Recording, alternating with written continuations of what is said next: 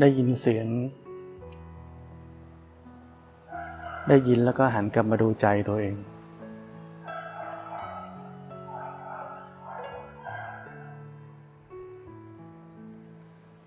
ปกติก็รู้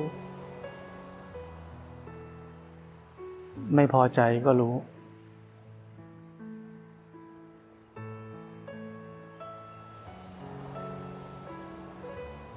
จิตหลงไปคิด รู้ทัน รู้ทันปุ๊บ หันกลับมาดูใจตัวเอง เป็นยังไงก็รู้เป็นอย่างนั้น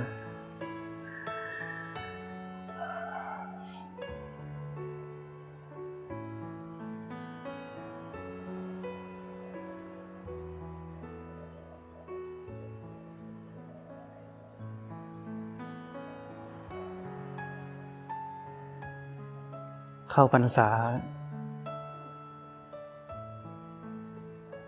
บางคนก็ปลีกวิเวก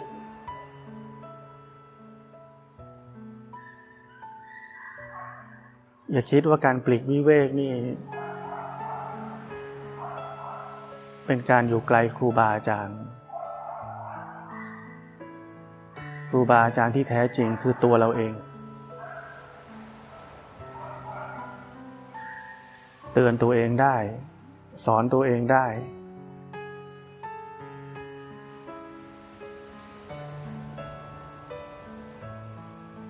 มีกายกับจิตนี่เป็นครูบาอาจารย์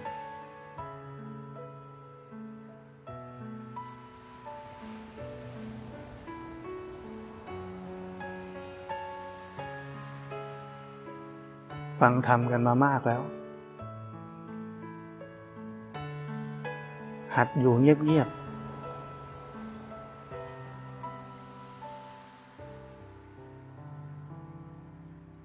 ฟังมากก็ฟุ้งซ่าน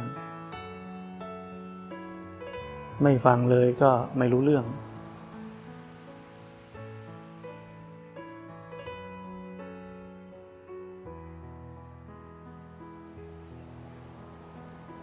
ให้มันพอดี ไม่เคยอยู่เงียบๆก็อยู่เงียบๆบ้าง ภาวนาเงียบๆบ้าง ดูที่ภาวนาเงียบๆนี่ ความคิดมันเยอะขนาดไหน บางทีเปิดคลิปธรรมะฟังตลอด ไม่เห็นความคิดเท่าไหร่ หูมันไปฟังอย่างเดียว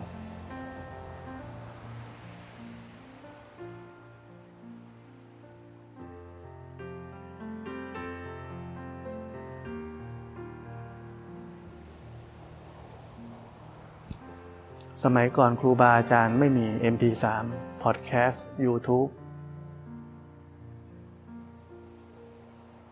ท่านได้หลักปฏิบัติก็เอาไปอยู่เงียบ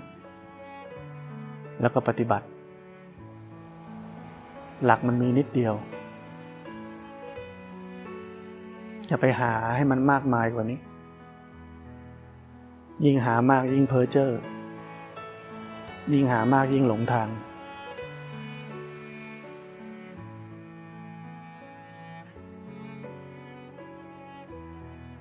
ฟังมากก็ฟุ้งซ่าน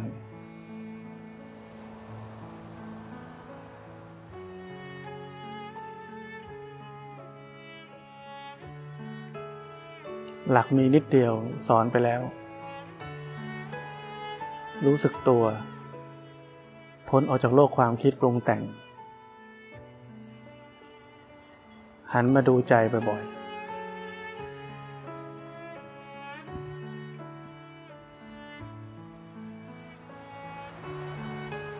หันมาดูใจนี่เป็นคำพูด จริงๆก็คือแค่รู้สึกใจนี่แหละเป็นยังไง อย่าลืม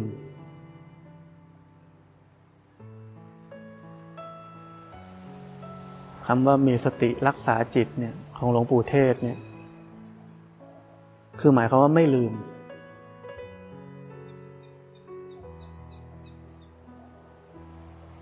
คำว่ารู้สึกตัวของหลวงพ่อเทียนเนี่ย ตัวคำนี้คือกายกับจิต ไม่ใช่ร่างกายอย่างเดียว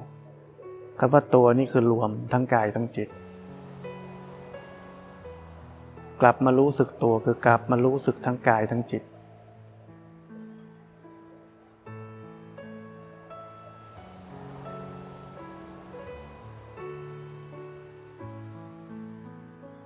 รู้สึกแล้วก็เป็นยังไงก็เป็นอย่างนั้น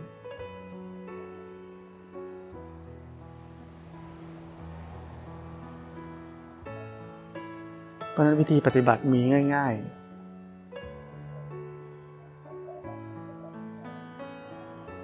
คือการกลับมา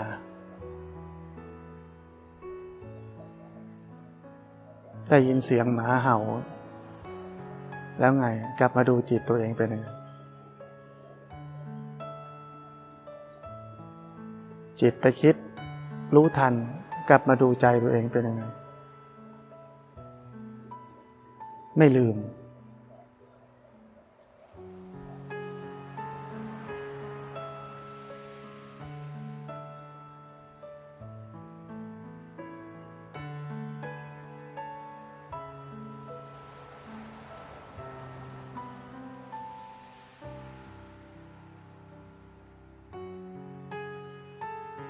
ไม่ใช่หันมาดูจิตเพื่อจะให้จิตนี้มันดี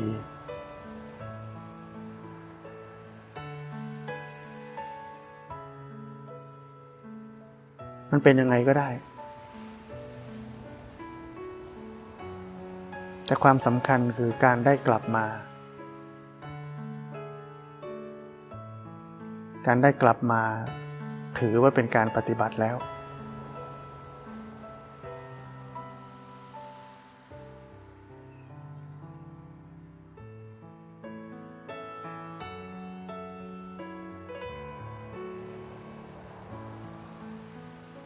พอเรากลับมาบ่อยๆ กลับมาบ่อยๆ มันจะเหมือนมีสติรักษาจิต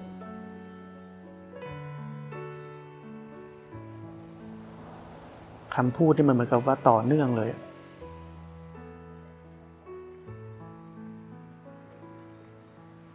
แต่ถ้าเราพูดอย่างนี้ปุ๊บคนจะไปเพ่งจิต ก็ไม่ถูกอีก เพราะฉะนั้นแค่ทำหน้าที่สามข้อที่บอกเมื่อกี้ทำให้มันเนืองเนือง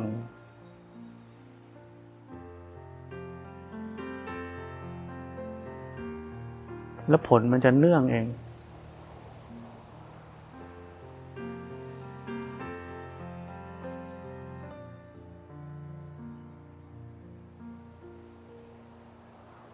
ราะนั้นต่อไปนี้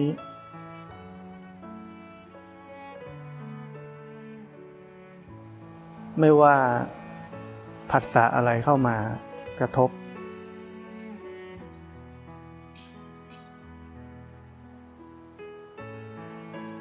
กระทบแล้ว ก็หันกลับมา หันกลับมาดูใจเป็นยังไง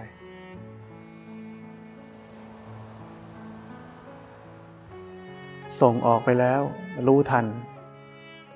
หันกลับมาดูใจเป็นยังไง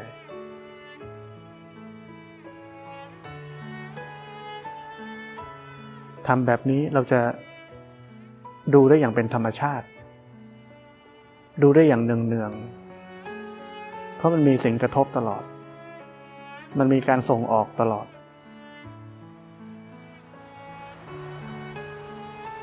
เราจะไม่ต้อง ภาวะพะวงว่าจะต้องบ่อยแค่ไหน ต้องกลับมาบ่อยแค่ไหน เอาแบบนี้เลย มีการกระทบปุ๊บก็หันกลับมาดูใจ มีการกระทบปุ๊บก็หันกลับมาดูใจ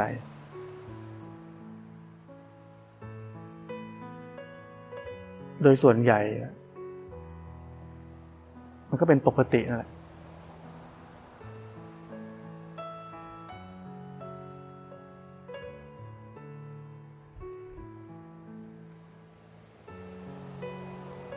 แต่การหมั่นหันกลับมาดูใจ พวกเราตอนนี้สังเกตได้ มันจะเงียบเลย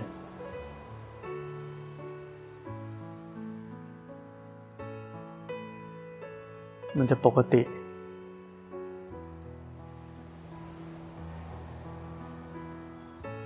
มันจะหนักแน่น มันจะอยู่กับเนื้อกับตัว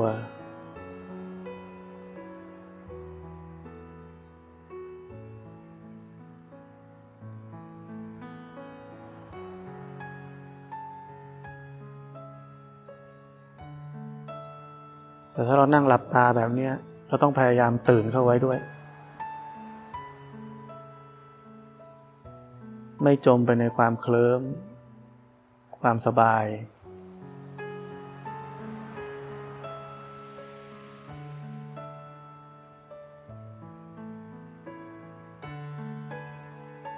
ราะนั้นจำไว้ว่าการปฏิบัติธรรม มันมีไม่มาก หลักปฏิบัติ วิธีปฏิบัติ มีไม่มาก เราอยากได้ยินได้ฟังธรรมะดี ๆ ได้ยินได้ฟังธรรมะลึกซึ้ง ทำให้มันเกิดขึ้นในหัวใจของเราเอง ไม่ใช่มัวแต่ไปฟัง เอาเวลามาทำแบบนี้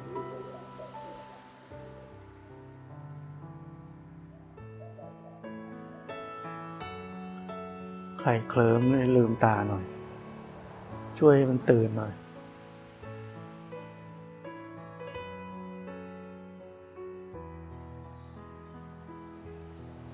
กระทบสัมผัส กระทบอะไร กลับมาดูใจ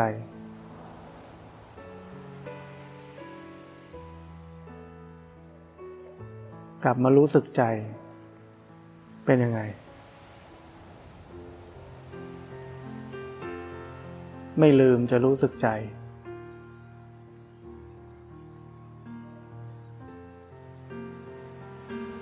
พอเราไม่ลืมจะรู้สึกใจ ความอยู่กับเนื้อกับตัว มันก็มาด้วยกันเลย พอรู้สึกใจเนี่ยรู้สึกกายมันก็เกิดขึ้น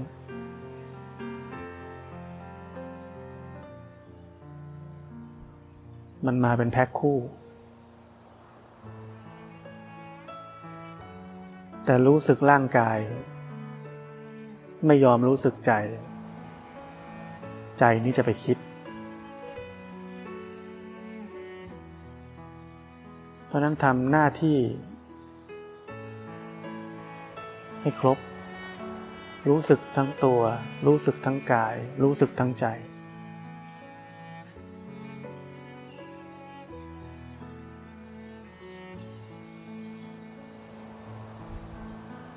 แล้วพอมีความคิดเกิดขึ้นเราจะรู้ทันได้เร็วเลยทีนี้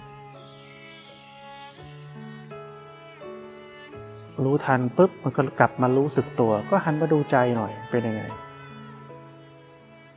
มันจะยิ่งหนักแน่นเลย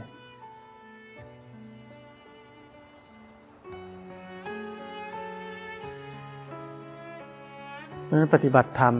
อย่าไปหาอะไรทำยากๆ ง่ายๆเนี่ยทำให้ได้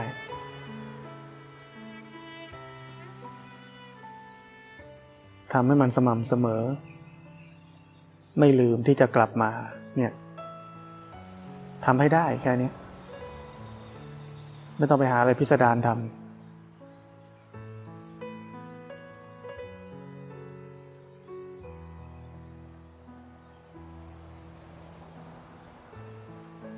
สังเกตเราทำแค่นี้มันเงียบเชียบ หนักแน่น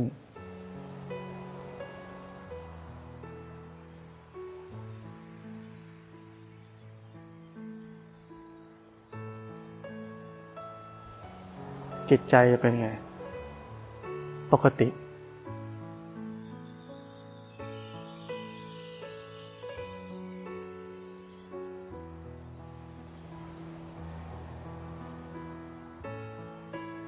ปกติมาก ๆเข้าเป็นยังไง มันก็เป็นกลาง มันก็เป็นสภาพที่จิตมันตั้งมั่นและเป็นกลาง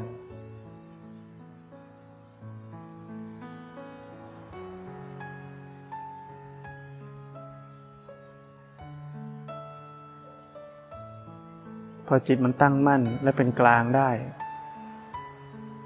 ก็สามารถรู้เห็น กายกับจิตนี้ อย่างที่มันเป็น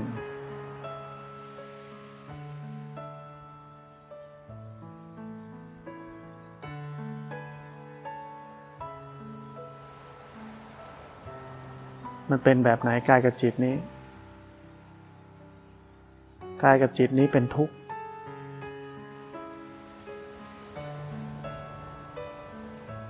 ตกอยู่ภายใต้กฎไตรลักษณ์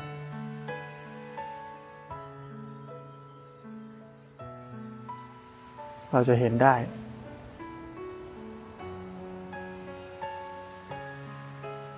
การมีจิตที่ถูกต้อง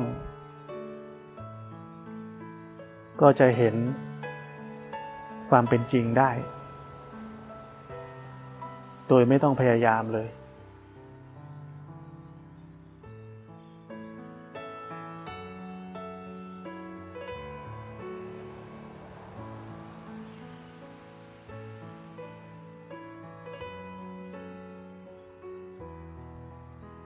เราปฏิบัติทำให้จิตมันถูกต้องนี่เป็นยังไง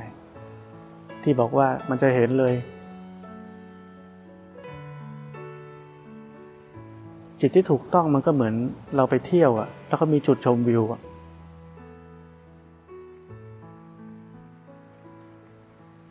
สมมติเรามีเป้าหมายว่าต้องเห็นวิวเนี้ย ถ้าเราไปอยู่ข้างล่างเราก็ไม่เห็นวิวนี้ ให้พยายามให้ตายก็ไม่มีทางเห็นวิวนี้ได้เลย แต่หน้าที่เราคืออะไร ไม่ใช่พยายามจะเห็นวิว เรามีหน้าที่ขึ้นไปจุดชมวิวให้ได้ แค่นั้น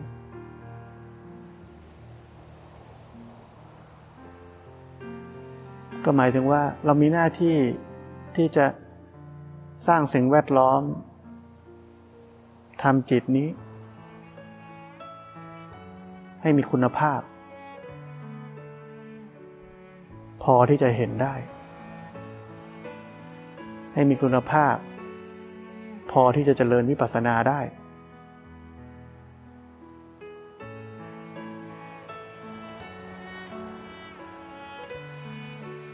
ด้วยการทำอะไรทำหน้าที่ปฏิบัติธรรมทำหน้าที่ง่าย ๆ ที่ผมบอกเมื่อกี้นี้ มันยากที่มันลืมทำ ถ้าไม่ลืมมันไม่ยาก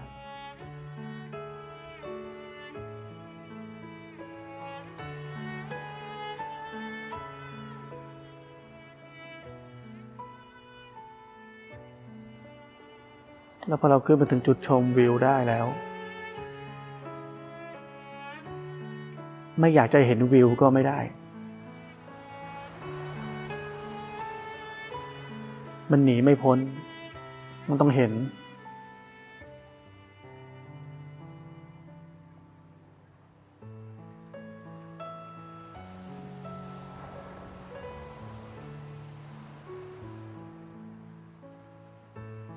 ะนั้นปฏิบัติธรรมเข้าใจให้ถูก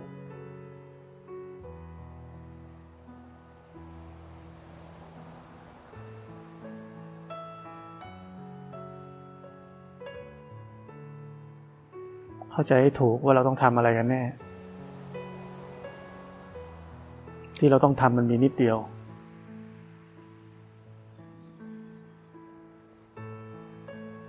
แต่เราชอบไปทำไอ้ที่ไม่ต้องทำมาเยอะ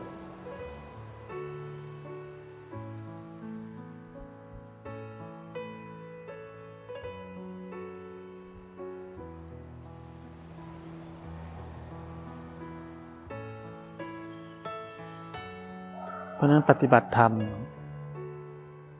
ตนเป็นที่พึ่งแห่งตน พึ่งตัวเอง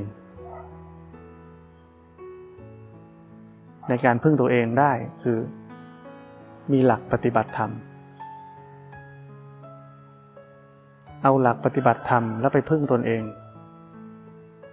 หลักปฏิบัติธรรมเป็นสิ่งเดียวที่อยู่กับเราได้ ตลอดเวลา ไม่ใช่ครูบาอาจารย์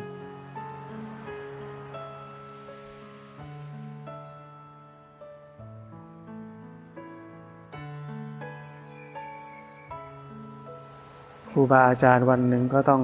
ตายเหมือนพระพุทธเจ้าวันหนึ่งก็ก็ต้องละขันปรินิพาน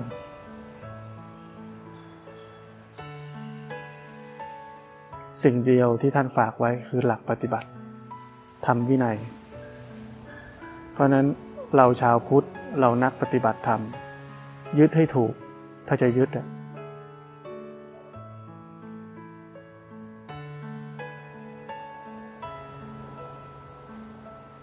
ยึดหลักเนี่ย มันไข้เขวยาก เพราะอะไร มันไม่มีไบแอสกับหลัก หลักมันไม่มีชีวิต มันเป็นแค่เนื้อหา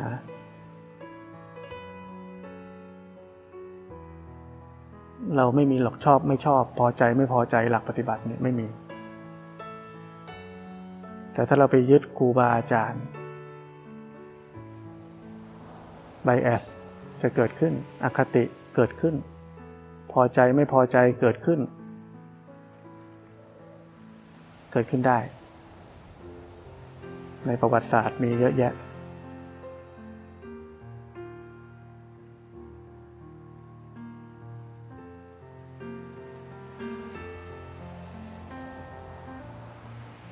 เคยมีคนมาหาหลวงพ่อ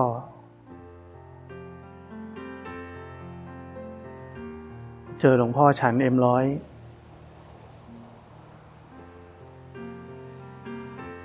เขาก็ตัดสินเลยว่า โอ้ ปฏิปทาไม่น่าเลื่อมใส ไปดีกว่า ไม่มาอีกเลย เนี่ยเพราะอะไร ยึดผิดที่ ยึดเอาคน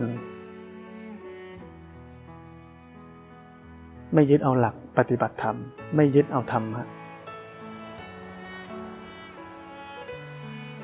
สียโอกาสชีวิตตัวเองเลย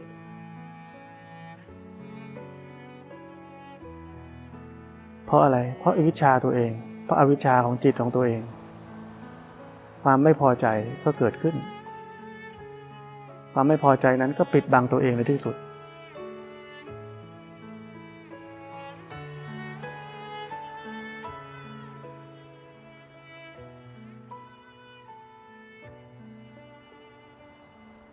แต่เราพวกเรานักปฏิบัติธรรม ถ้าเราเป็นนักปฏิบัติธรรมจริง เราจะสนใจแต่คำสอนคำสอนนี้เอาไปใช้ได้ไหม ปฏิบัติตามได้ไหม ปฏิบัติแล้วโอเคไหม เห็นผลไหม ธรรมะของพระเจ้าปฏิบัติได้ไม่จำกัดการ เป็นอย่างนั้นจริงไหม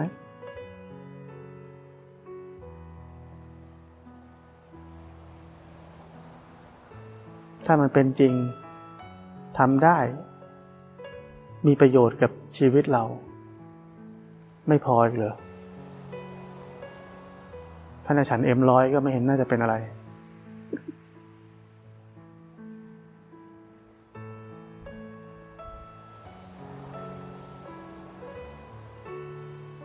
ตอนนี้นเป็นชาวพุทธต้องหัดฉลาด อย่าคิดอะไรแคบๆ คิดอะไร ตื้นๆ ติดอยู่กับเรื่องภายนอก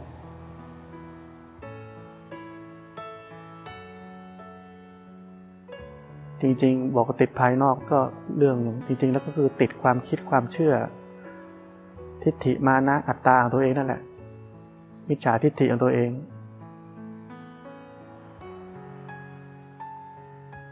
ถ้าไม่รู้จักฉลาด ใจกว้างๆหน่อย ชีวิตก็ ราหกระเหินไปเรื่อยๆ เพราะมันมีแต่ความพอใจกับไม่พอใจ มันไม่เอาธรรมะ เป็นที่ตั้ง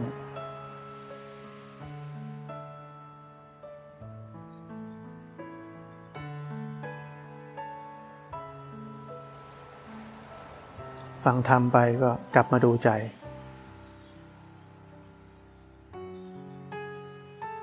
เป็นยังไง ยังหนักแน่นเหมือนเดิมไหม มันปกติอยู่ไหม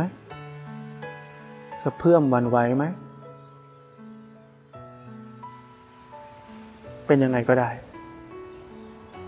ก็รู้ว่าเป็นแบบนั้น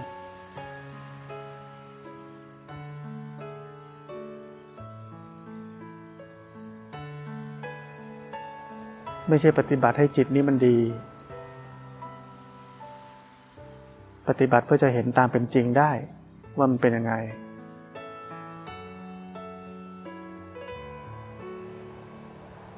จำไว้ การได้กลับมา รู้สึกกาย รู้สึกใจ กิริยากลับมา นั่นเรียกว่าการปฏิบัติแล้ว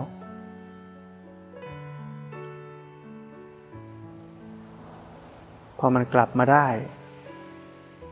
สติมันก็เกิด สมาธิมันก็เกิด ปัญญามันก็เกิด มันเป็นสายทานเดียวกัน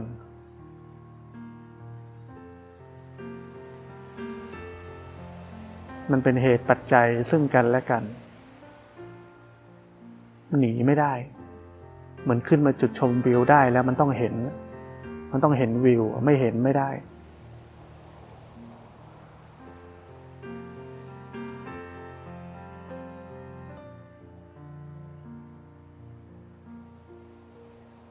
รูบาอาจารย์มีหน้าที่บอกมีหน้าที่สอนเรามีหน้าที่เอาไปทำ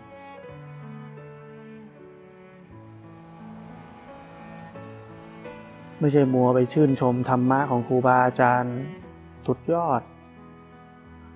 อยากฟังธรรมะลึกซึ้ง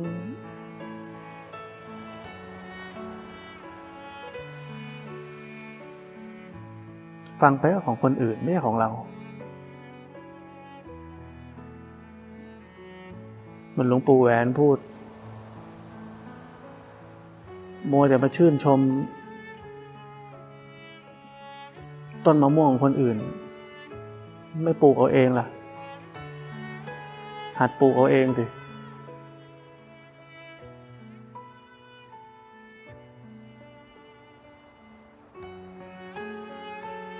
วิธีปลูกก็มีแค่นี้ ลดน้ำพรวนดินทุกวัน ปลูกต้นไม้ลดน้ำใส่ปุ๋ย พรวนดิน ต้นมะม่วงหนึ่งวันหนึ่งปีสิบปี มันก็โตขึ้นเรื่อยๆ แต่หน้าที่คนปลูกมีแค่ลดน้ำพรวนดินใส่ปุ๋ย มันไม่มีหน้าที่อื่นเลย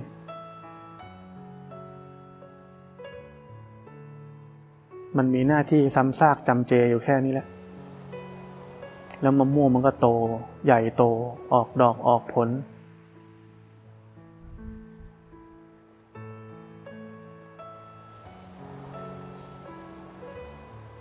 ไม่มีหน้าที่ไปยุ่งกับต้นมะม่วง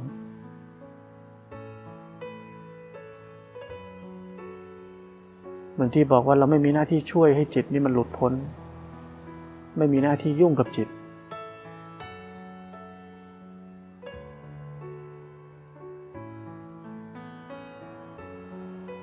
มีหน้าที่สร้างสิ่งแวดล้อมให้เหมาะสม แล้วจิตนิ่มจะหลุดพ้นด้วยตัวมันเอง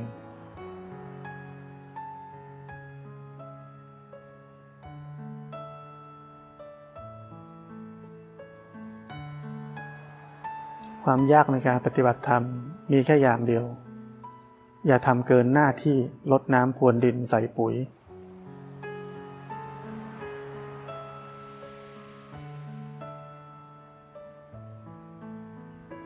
การปฏิบัติ ง่ายๆแบบนี้ ปฏิบัติได้ไม่จำกัดการ ไม่จำกัดอิริยาบถ ไม่จำกัดว่ากำลังทำอะไรอยู่ทำได้ทุกสถานการณ์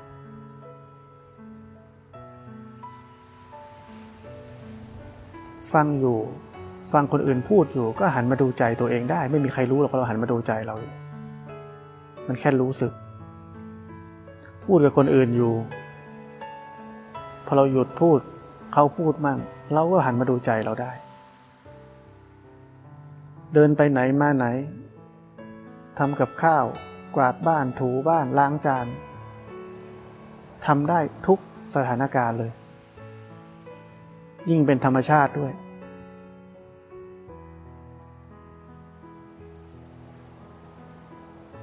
อาบน้ำแปรงฟันเข้าห้องน้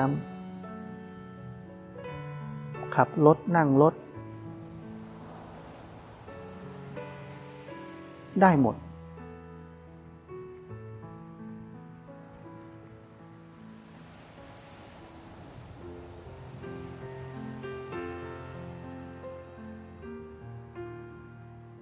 ทำงานทำทำไปหน่อย หันกลับมาดูใจเราหน่อย ก็ไม่มีใครว่าหรอกมันแวบเดียว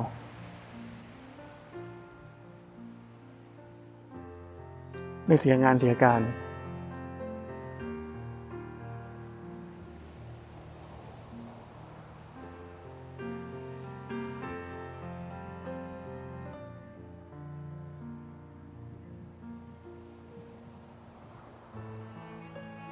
พอว่างจากกิจวัตรหน้าที่การงาน ว่างปุ๊บก็ทำอะไร ก็ทำในรูปแบบ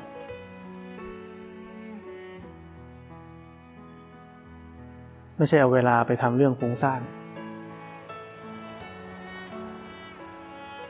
ทีนี้ชีวิตทั้งชีวิตของเรา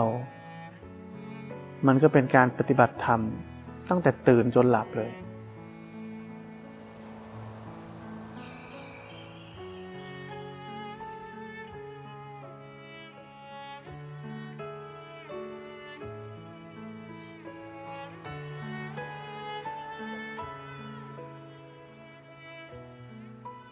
ถ้าเราทำแบบนี้ได้เนี่ย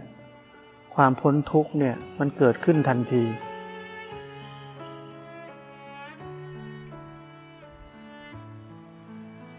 แค่มันยังไม่สิ้นเชิงแค่นั้นเอง แต่พ้นทุกแล้ว ได้สัมผัสแล้ว สภาพที่ไม่มีทุกข์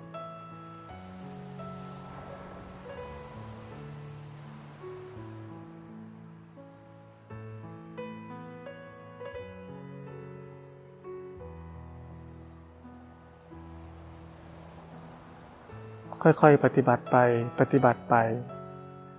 ข้อธรรมะต่างๆ มันจะค่อยๆชัดเจนในใจของเราเอง ชัดเจน ด้วยความรู้สึกในใจ ไม่ใช่สมอง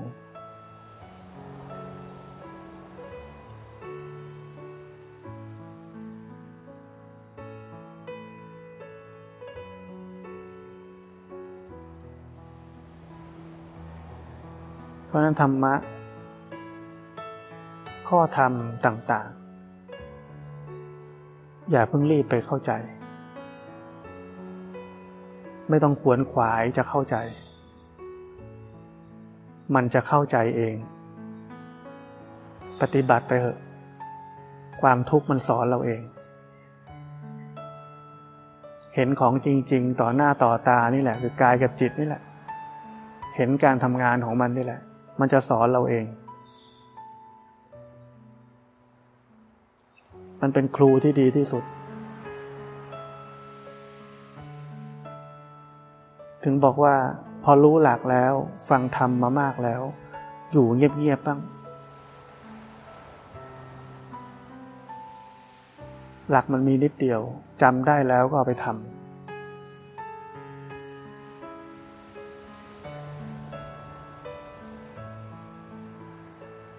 อดทนจะอยู่เงียบๆบ้าง ไม่ต้องมีเสียงอะไร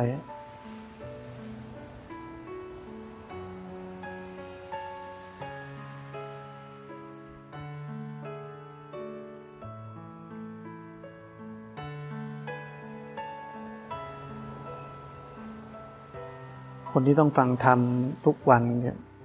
คือคนที่ยังไม่แม่น อันนี้จำเป็นต้องฟังก่อน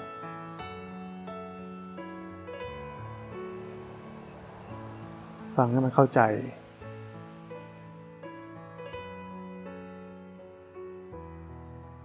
เพราะฉะนั้นทำอะไรมันพอดี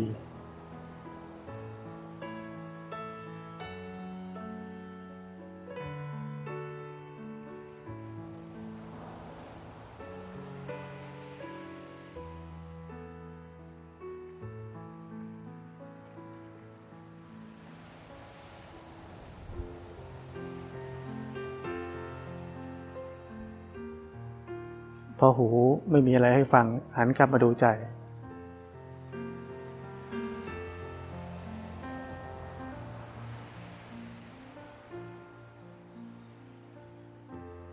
เนี่ยเขาเรียกว่าไม่ลืมหน้าที่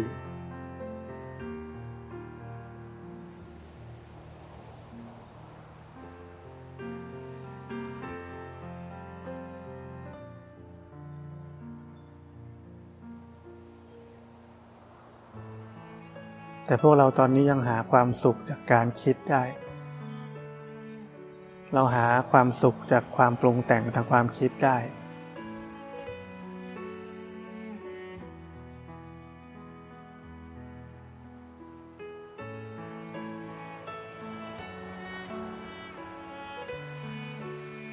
ถ้าเรายังหาความสุขจากมันได้อยู่ เราก็จะยังไม่เข้าใจว่ามันเป็นเหตุแห่งทุกข์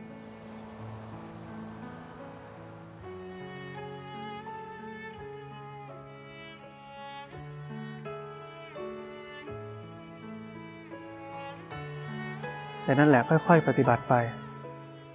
ค่อยๆ ลดน้ำพรวนดินใส่ปุ๋ยไป สร้างเหตุ ง่ายๆ แค่ที่บอก แค่นี้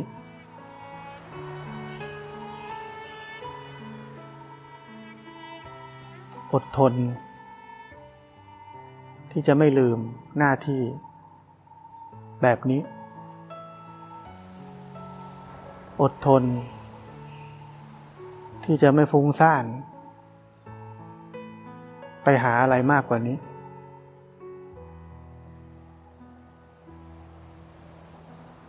อดทน ที่จะไม่ไปจินตนาการ ว่าจะมีอะไร ให้เราต้องทำมากกว่านี้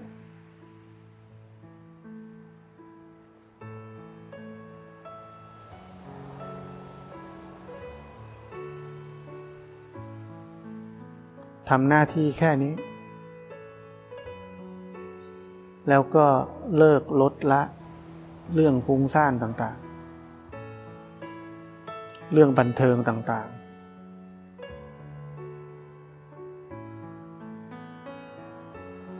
ชีวิตการปฏิบัติธรรม ก็จะเข้มข้นขึ้นเรื่อยๆมันจะโฟกัสมากขึ้นเรื่อย ๆ จากการที่เรา จัดสิ่งแวดล้อม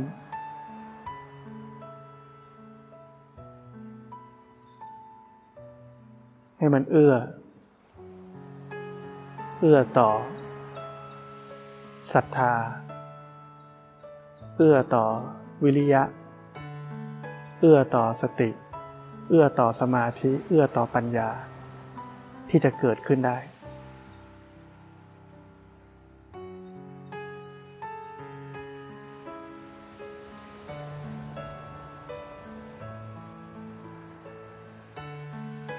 เรามีศรัทธา พอมีศรัทธาปุ๊บ มันก็มีความเพียร เพียรอะไร เพียรที่จะทำหน้าที่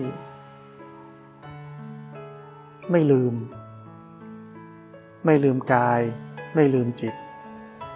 ไม่ลืมจะทำหน้าที่หันกลับมาดูจิตใจตัวเอง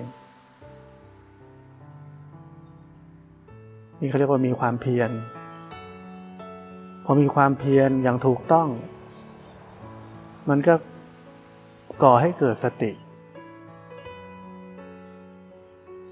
การกลับมานี่เรียกว่าทำให้เกิดสติ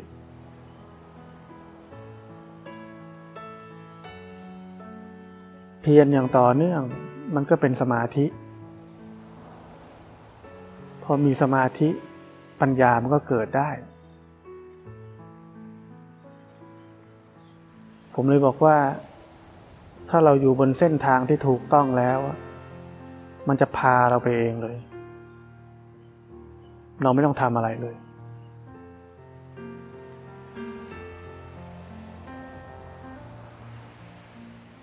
สายทานนี้จะพาเราออกสู่ทะเลกว้างใหญ่ไพศาลในที่สุดแน่นอน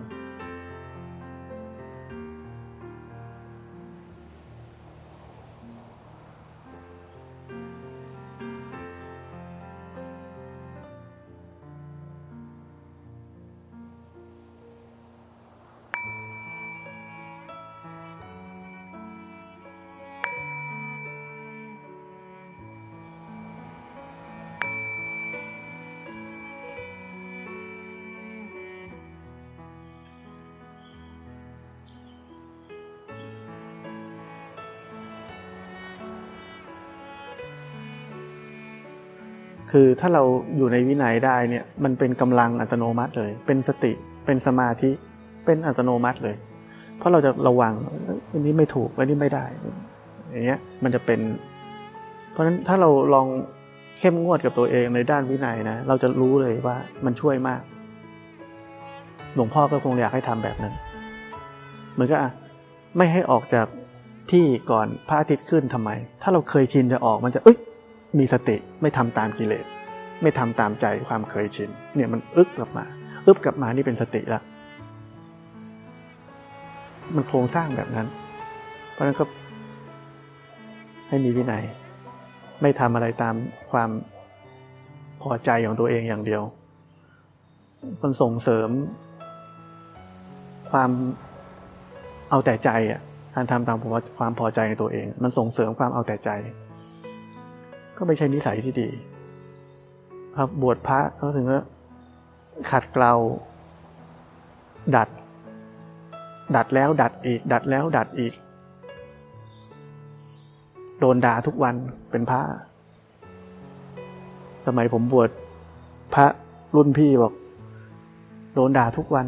ไม่เคยมีวันไหนไม่โดนด่าเลย โดนด่าจนว่า เจ้าวาดไม่มีอะไรจะด่า จนท่านก็ถามเจ้าวาดหลวงพ่อ วันนี้ไม่มีอะไรด่าผมหรอกหลวงพ่อบอกไม่มีแล้วทำถูกหมดแล้ว นี่ เรียกว่าดัดจนถูกหมดเลย ทีนี้พอดัดจนถูกหมดมันมันเรียบร้อย เป็นก็เป็นพระจริยวัตรเรียบร้อย งดงาม ทีนี้ว่าพอพระต้องมีจริยวัตรเรียบร้อยอทำอะไรก็ต้องระวังอึกอักแต่ละอันแต่ละกิริยา ก็สร้างสติ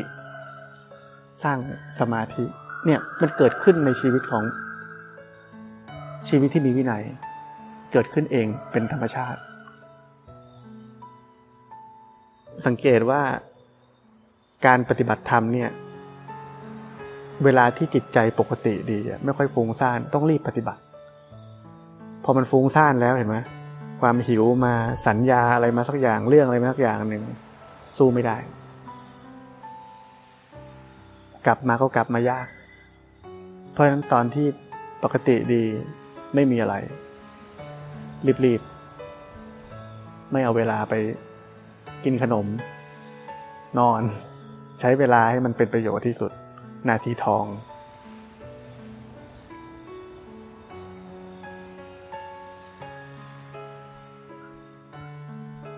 อย่าซับซ้อน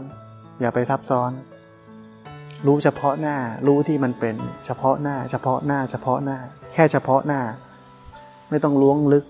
รับลวงพางไม่มี เอาแค่เฉพาะหน้า เฉพาะหน้าที่มันเห็นต่อหน้าต่อตานี่แหละแค่นี้พอ ไม่ต้องมากกว่านั้น ถ้ามากกว่านั้นจะเป็นกิเลสทั้งหลาย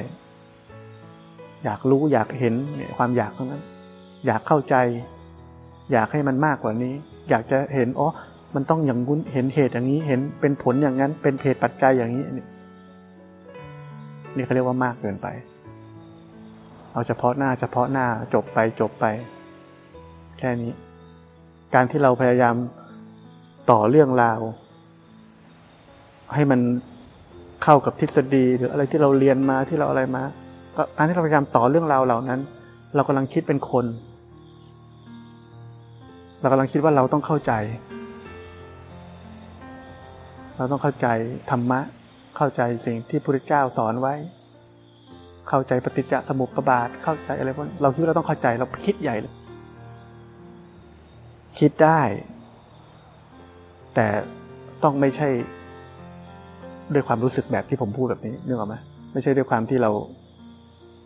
คิดว่าเราต้องเข้าใจไม่ใช่แบบนั้น แต่เราพิจารณาทำได้ ตามโอกาส ไม่ให้มากเกินไป ไม่ให้มาก ในคอนเซปที่ว่าคิดว่าเราต้องเข้าใจ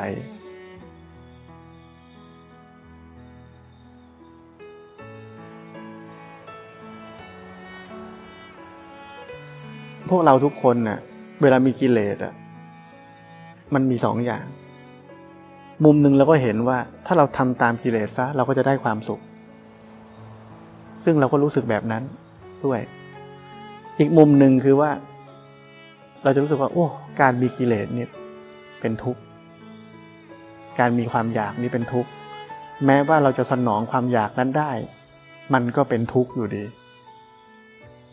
เพราะฉะนั้นเราปฏิบัติมากเข้ามากเข้า เราเลยพอใจที่เราจะพอใจกับการไม่มีความอยากไม่มีกิเลส พอเราเห็นตามเป็นจริงได้ว่าการไม่มีกิเลส การไม่มีความอยากขับดันเนี่ยเป็นความสุขที่แท้จริงเเราก็จะ เรียกว่าไม่เลิกอะ ไม่ลดละ การปฏิบัติธรรมเลยเเพราะเราเห็นแล้วว่าถ้าจิตใจนี้ยังดิ้นรนแสวงหาอยู่ต้องทุกข์แม้ว่าจะสนองตัณหานั้นได้ ก็ทุกข์เหมือนกัน เพราะว่าอะไรเพราะว่าพอสนองได้แล้ว ความสุขที่เคยได้ มันไม่ได้เท่าเดิม เหมือนกินก๋วยเตี๋ยวชามที่สองมันไม่ค่อยอร่อยเท่าชามแรกทุกที เนี่ยมันเป็นแบบนั้น พอมันไม่อร่อยเท่าชามแรก มันก็ทุกข์อีกแสวงหาอีกพรุ่งนี้กินอะไรดีวะเนี่ยอย่างเงี้ยถ้าทั้งหมดการดิ้นรนแสวงหาก็ไม่มีทุกข์เลย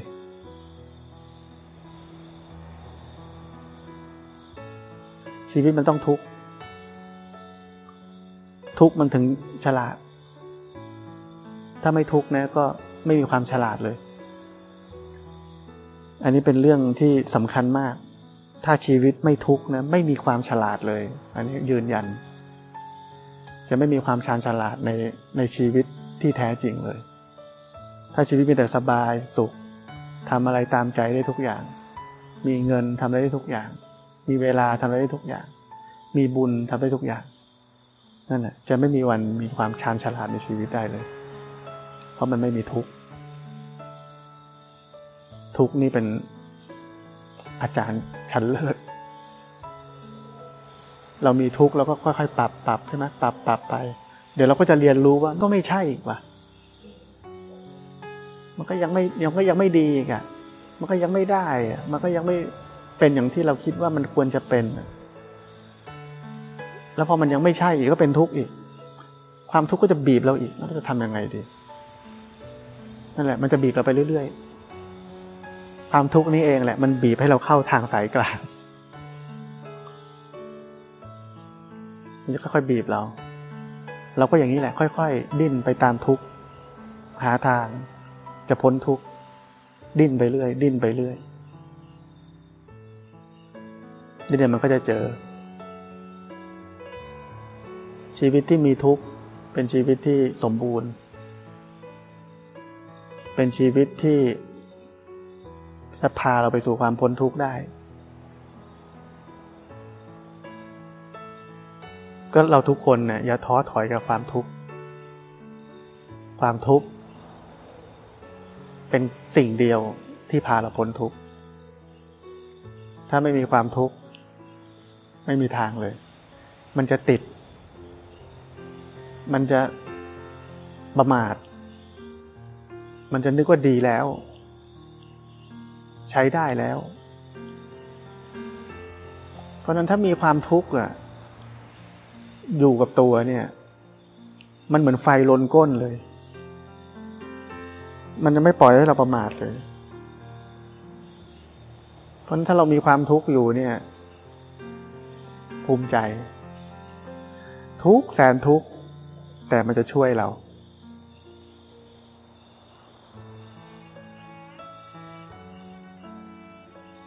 กิริยานี่อย่าลืม กิริยาที่จะกลับมารู้สึก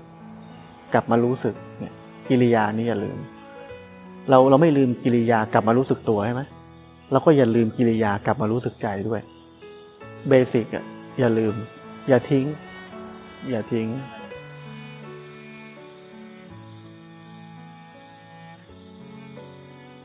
สำคัญคือกิริยากลับมา แต่ใจจะเป็นยังไงไม่เป็นไรเรื่องของมัน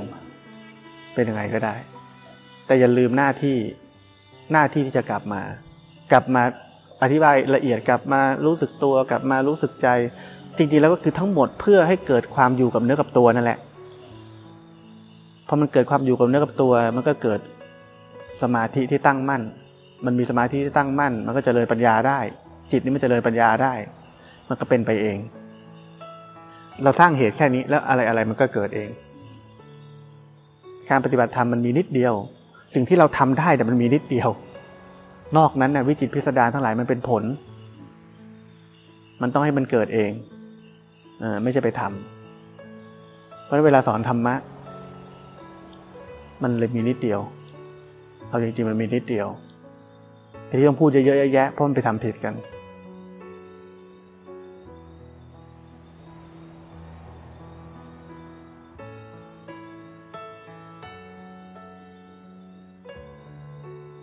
เห็นโทษของการชอบไม่ชอบ มีชอบก็คิด มีไม่ชอบก็คิด ไม่ชอบไอ้คนนี้ก็คิดถึงมัน ชอบไอ้คนนี้ก็คิดถึงมัน ไม่มีแต่ทุกข์อย่างเดียว ทั้งชอบและไม่ชอบ เลยว่าถ้ายังยินดีพอใจหรือยินร้ายอยู่ ไม่ยินดีไม่พอใจ เป็นทุกข์ทั้งนั้นเออเป็นทุกข์ทั้งนั้น มันพาเราไปคิดพาเราไปปรุงแต่ง รู้จากหน้าที่ แต่ไม่ใช่ไม่ใช่ทำด้วยกิเลสด้วยความชอบไม่ชอบ มันจะตื่นเนื้อตื่นตัวมีพลังที่จะทำตามหน้าที่ได้อย่างสดชื่น แล้วก็จิตใจก็ไม่ไม่อ่อนไหวง่าย กระทบกับอะไรก็ไม่อ่อนไหวง่าย เราหาความสุขไม่ได้ จากตัวเอง เราเลยต้องหาข้างนอกมาเป็นความสุขของเรา แต่สุดท้ายมันเป็นความทุกข์เพราะอะไรพอรู้เรื่องชาวบ้านปุ๊บก็เอามาทุกข์ถ้าเป็นเรื่องยินดีพอใจก็ไม่เป็นไร ไม่พอใจขึ้นมาก็ทุกข์อย่าไปใส่สัญญาบ้าบอใส่หัว คุยน้อย ทุกคนต้องผ่านอันนี้เส้นทาง มีประสบการณ์แบบนี้ มีประสบการณ์แบบนั้น มีเจออย่างนี้เป็นอย่างนั้น ลองจะลองแบบนี้จะลองแบบนั้นก็ต้องผ่าน ผ่านแล้วมันถึงเติบโต ลองดูแบบนี้เป็นไงแบบนั้นเป็นไง ผลเป็นไงรู้แล้วอ๋อรู้แล้ว ใช่ไม่ใช่รู้แล้ว มันก็ไปเรื่อยๆ มีอะไรให้เรียนรู้อีกเยอะ เส้นทางเนี้ย ที่ว่ารู้แล้วก็ยังไม่รู้หรอก ที่ว่ารู้แล้วก็ยังไม่รู้หรอก ไปอีกก็เข้าใจอีกไปอีกก็เข้าใจอีก มากขึ้นเรื่อย ๆ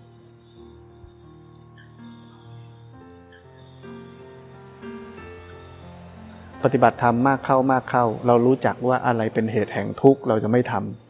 ำอะไรเป็นเหตุแห่งความฟุ้งซ่านไม่ทำอะไรเป็นเหตุให้จิตใจนี้กำลังมันตกไม่ทำ ชีวิตเราก็ง่ายเลยทีนี้เวลาที่เหลือก็เป็นเวลาแห่งการปฏิบัติธรรม แห่งการอะไรกลับมา กลับมารู้สึกกายรู้สึกใจนี้ มันก็เป็นการเพิ่มพูนกำลังสติสมาธิอัตโนมัติ แล้วก็เหลือแต่หน้าที่ที่ต้องทำหน้าที่ที่ต้องรับผิดชอบในชีวิต มีหน้าที่อะไรก็ต้องทำไป แค่เราลดละเรื่องฟุ้งซ่านไปนะ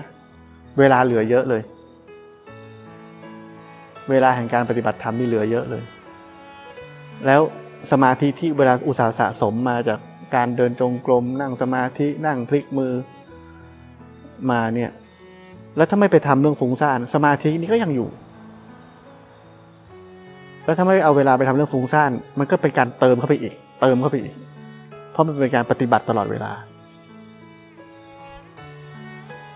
มันก็มีแต่ผลดี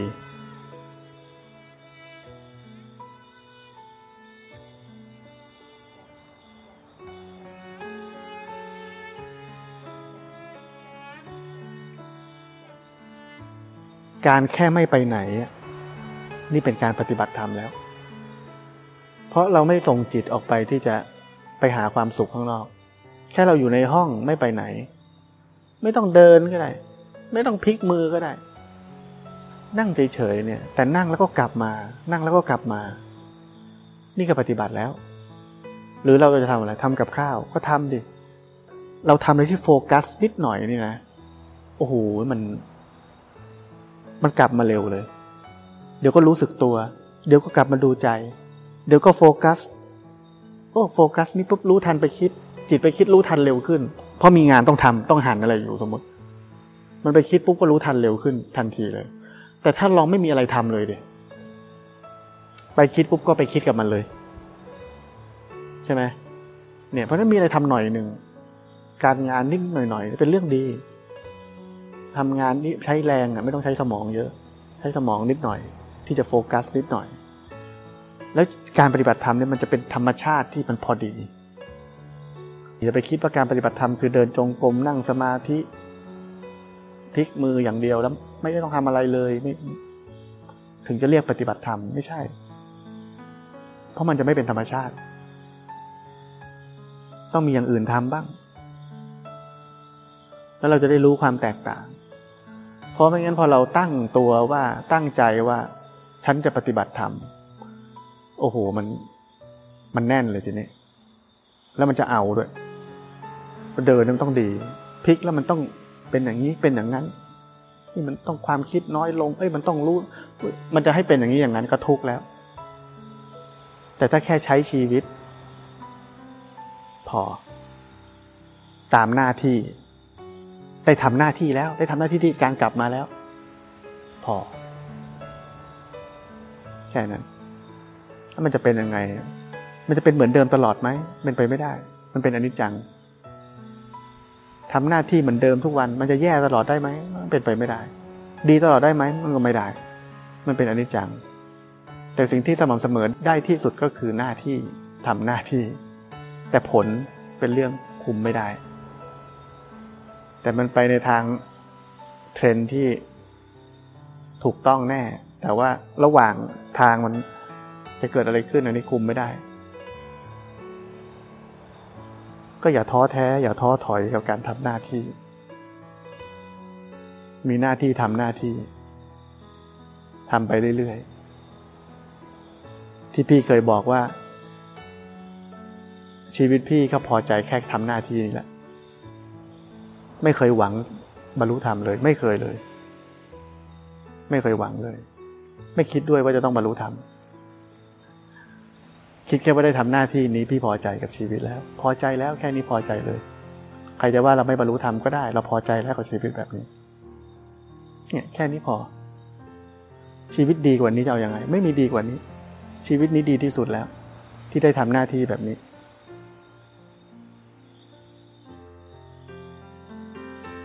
อย่าไปหวังอะไรไกลๆแบบนั้น ไม่ใช่ทุกคนจะต้องบรรลุธรรมเราแค่ได้ทำหน้าที่แบบนี้ ก็ดีมากกว่าคนในโลกหกพันเจ็ดพันล้านคนแล้วทำไมจะต้องเอามากกว่านี้ แค่นี้ก็เหลือเฟือ ดีเหลือเฟือแล้ว มันไม่ได้ชีวิตนี้ก็ชีวิตหน้าก็ได้ ไม่เห็นเป็นไรเลย มันมีเชื้อมีไฟไปต่ออยู่แล้ว มันสร้างเหตุไว้อยู่แล้ว ไม่มีอะไรเสียหาย ไม่มีอะไรเสียหลาย ไม่ต้องกังวลอะไรทั้งนั้น